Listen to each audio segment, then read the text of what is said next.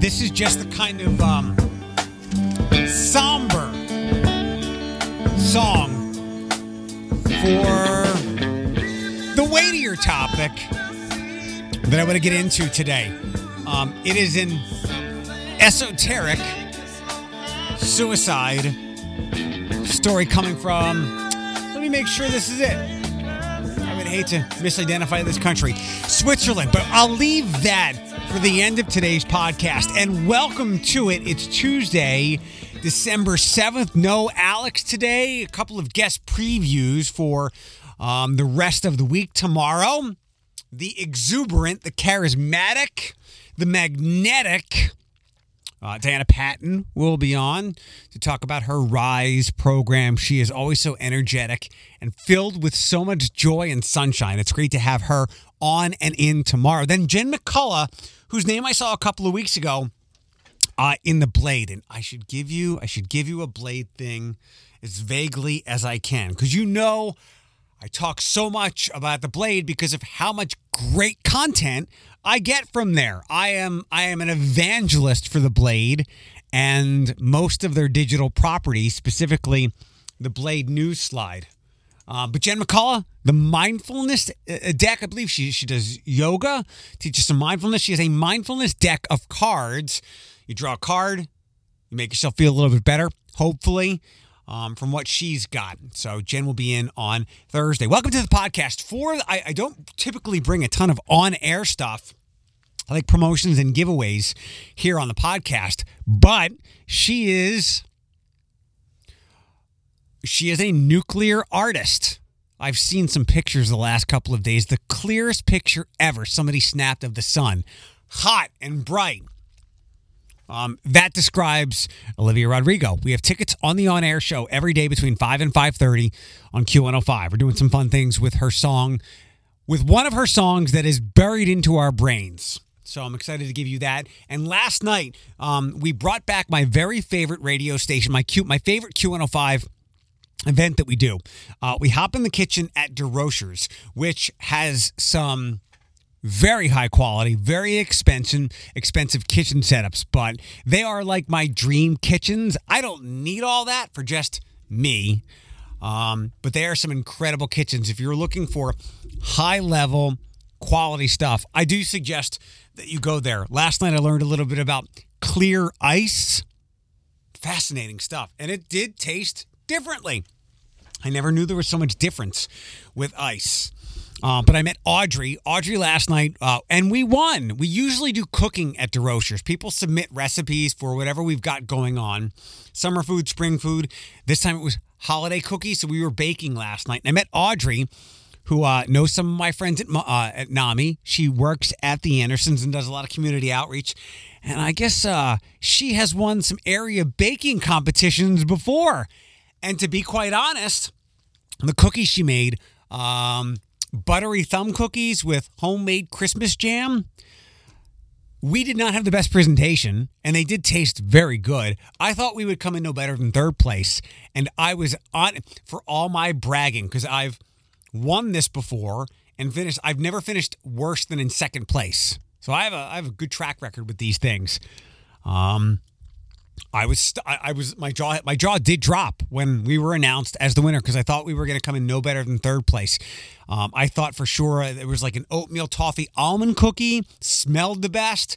Uh, the XKR crew with Pike, they had a snowflake cookie and their presentation was like straight out of Santa's workshop. But we won. Audrey won. So those pictures are up on social. It's my favorite contest that we do because I always come out um, it's always fun. I'm fine with socializing as long as there's not 100 people there. This is a nice small event, and we're in our each individual kitchens, and I've met some really cool people. Um, every time I've done this event, I've stayed in touch with, I think, everybody who I have coupled up with or paired with in these competitions. Um, Toledo to Columbus, it looks like the city is researching some kind of rail line. I've only been to Columbus from here a couple of different times and I didn't drive. But from what I recall, it's not convenient. Like it's not like 75 straight down, get off, and you're there. Um, both getting there and then coming back, driving through some rural towns and rural roads. Help me out here. The drive to Columbus does not, at least what I've done, is is not friendly. Um, also traveling away from Toledo. I'd like to do this right now. Um, and lately, some people have prodded me that I really do need to take a vacation. My last real vacation was when I went to Mexico by myself six years ago, right around this time. Four years ago was when the last time I really went anywhere, and I was home in Philadelphia visiting family and dogs, etc., etc. Four years ago. Since then, I haven't gone anywhere. Uh, but now the Eugene F. Kranz Toledo Express Airport in March will be offering nonstop to Arizona. Mesa. Now, I know when you go to Arizona, you probably want to go to Tucson or Phoenix.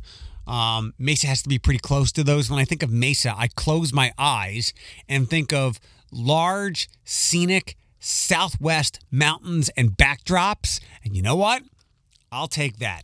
And uh, as I guess with most travel in and out of Toledo, pretty inexpensive. I think I read $59. Even if that's just one way, that's a good deal. But that comes in March. Um, some Michigan things to get to.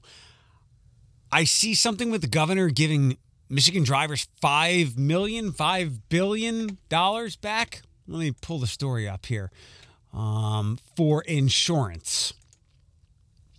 $3 billion in refunds for Michigan drivers. There's a lot of words in there I don't quite understand and agencies I'm unfamiliar with, but I see Michigan drivers, insurance, $3 billion in refunds. And let me tell you, you deserve it. I, when I've been up in Detroit in the last few years, I know there have been some billboards to change some of the laws. It's something with no fault, right? Um, I've lived in Michigan, obviously, from, from 99 to 02 and then back in like four and five, and then in, in six as well when I was in Monroe. So I'm very familiar um, with how expensive Michigan car insurance is. Um, I think when I moved back to, moved back to Detroit in January of 2012, I think for my Mazda CX-7, I think I had, it was somewhere in the area of seven, eight, nine hundred dollars for six months ever since I've driven, uh, my dad had always pounded in my head, and I was fortunate to save up for it. I, I kind of allocate the money as I get, like, I'll have to do new car insurance in January or so. I always pay six months out so I can pay for it and forget about it. Plus, you save a couple of bucks. But it was nearly like two grand a year for insurance in Michigan. I get to Ohio and same vehicle, that Mazda, they're like uh, like two seventy eight. I'm, I'm, I'm sorry, what for for one month? No, sir, that's for six months. I'm sorry, two. So uh, we have great savings here in car insurance as opposed to Michigan. Now, does it even out in other ways, in other costs of life? Maybe, but I don't look forward to paying my car insurance every six months. But then I think about how much our neighbors in Michigan have to pay. And I think it's even a little bit more expensive in Pennsylvania as well. So we have quite a deal when it comes to car insurance. Um, other couple Michigan things, or, or just one more actually.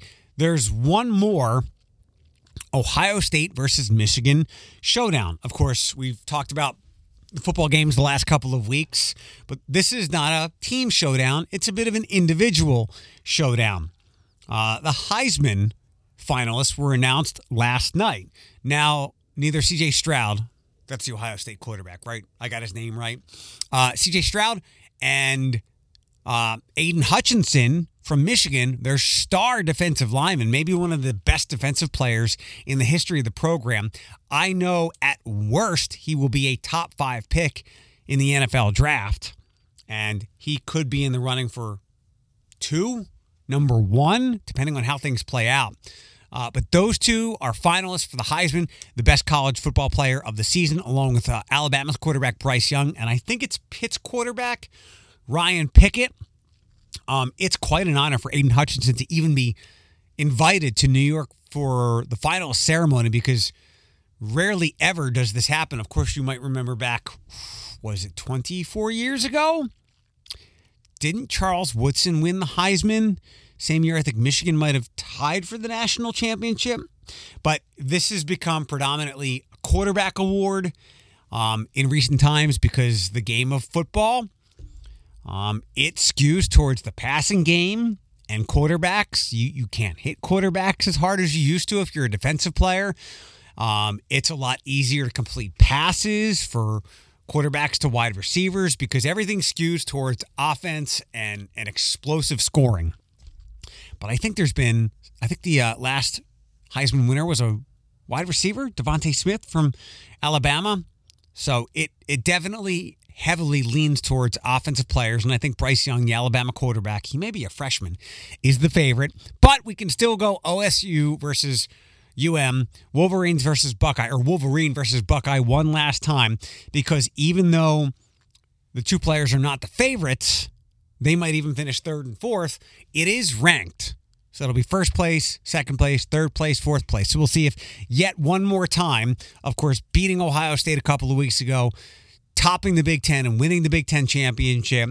So there's two wins over Ohio State. We'll see if the, uh, if the Wolverines can do one more with an individual honor with Aidan Hutchinson finishing higher than Ohio State's quarterback. All right, sports nerd stuff real fast, and then I'll go to the serious esoteric suicide topic. Um, I read an article on a sports website, a sports pop culture and life website, but it started mostly as sports. I don't read it as much anymore. They don't have as many articles, but they have a lot more podcasts, and they've had a lot of turnover in recent years with writers who I've enjoyed going to other websites. So I don't read it as much, but I still go to it every day. The Ringer. They had a writer over the weekend, I think Saturday night into Sunday, writing an article about the BCS, which was the predecessor to the college football playoff. Before the BCS, uh, there were polls where voters voted. I think it was the AP and then the USA Today coaches poll. That's why sometimes there were split national champions in college football. I think when I was a kid, a little boy, I think I remember there was a split championship between Colorado and Nebraska, or it was Colorado, Nebraska, Miami, and Notre Dame. Not all four split it, but like two did. And it was very it was very bizarre to me and that's when i realized that oh okay there's two different polls so you can have two different champions? That doesn't make a lot of sense. We're now in the college football playoff era where there is i believe 13 esteemed knowledgeable prestigious individuals. Um, they are not above reproach at least compared to what i'm going to get to but they are quite knowledgeable and they are highly thought of people who follow the game closely and it's hard to question their votes individually. But I guess when they all come together, there will always be problems. There's, we did two, well, was the BCS? No, the playoff has always been four teams, and these human beings, and therein lies the problem, vote on these four teams, and now we have Alabama, Michigan, Georgia, and Cincinnati. But again, before the college football playoff, which so many people had wanted for the longest time, I did not. In between the polls and the playoff was the BCS, the Bowl Championship Series, I think it was. Um, it was a combination of lots of computer rankings and numbers, and it spit out what the computer and the algorithms thought what it decided were the best teams. And I had no problem with it.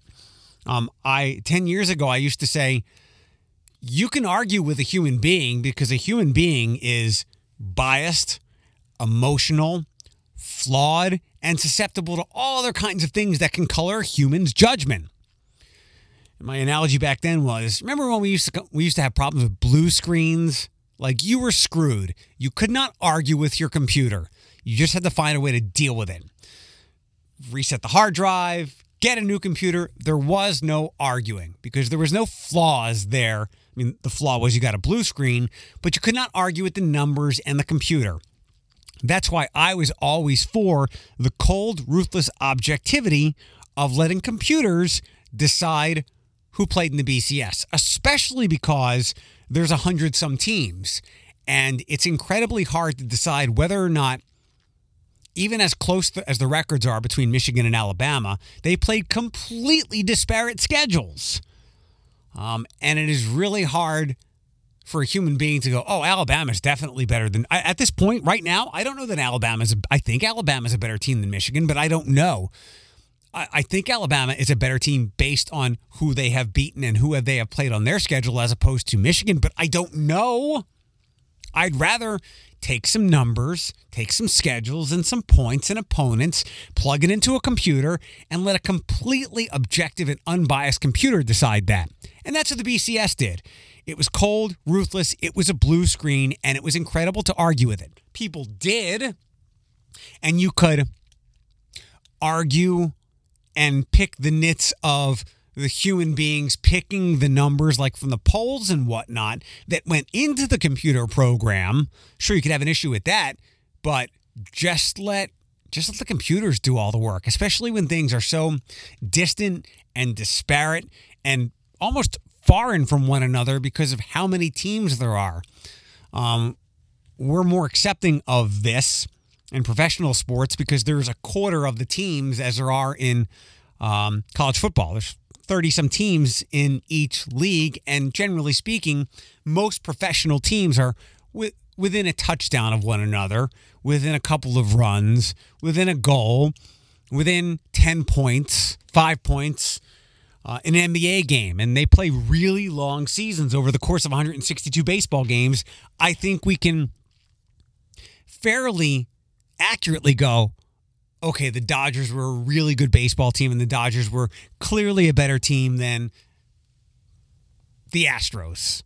But in American sports, we let teams get healthy and hot, and they streak through the playoffs, and we crown them our champions.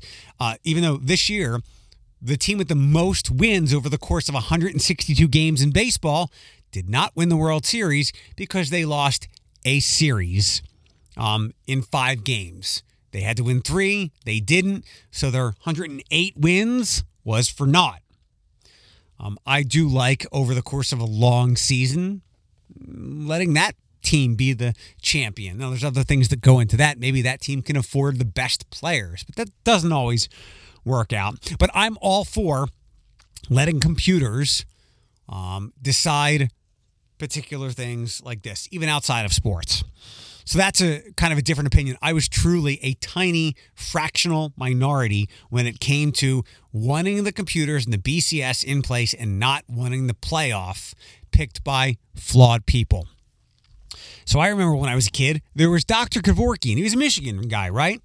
And I guess this should have been some red, some emotional and mental health red flags, but we didn't have that kind of discourse whenever he was in, in the mid 90s or whatever. Um, and I don't know every detail of Dr. Kevorkian. Is he in jail? He's he died, right? I, I again, I, I'm, I'm missing some details. I know he he allowed people, he helped people with suicide, and I'm gonna guess that these people had some type of fatal condition, a terminal condition, and they just wanted to end the suffering. And even then, when I was a kid, a teenager, so I was probably 13, 14, 15 when Kevorkian was doing this, I understood it. I understood wanting to end that suffering. Um, I didn't quite grasp back then because I didn't think about this. Um, people's brains being broken like mine has often been. It's depressed, you want to die. You want to go to bed and not wake up. Um, now we know that we can help those people. But when there's something terminal, as long as, and this is like the only asterisk, as long as you are of sound mind, especially if you're a person who, like me one day, could be alone in life without much family alive, you should be allowed to make that decision.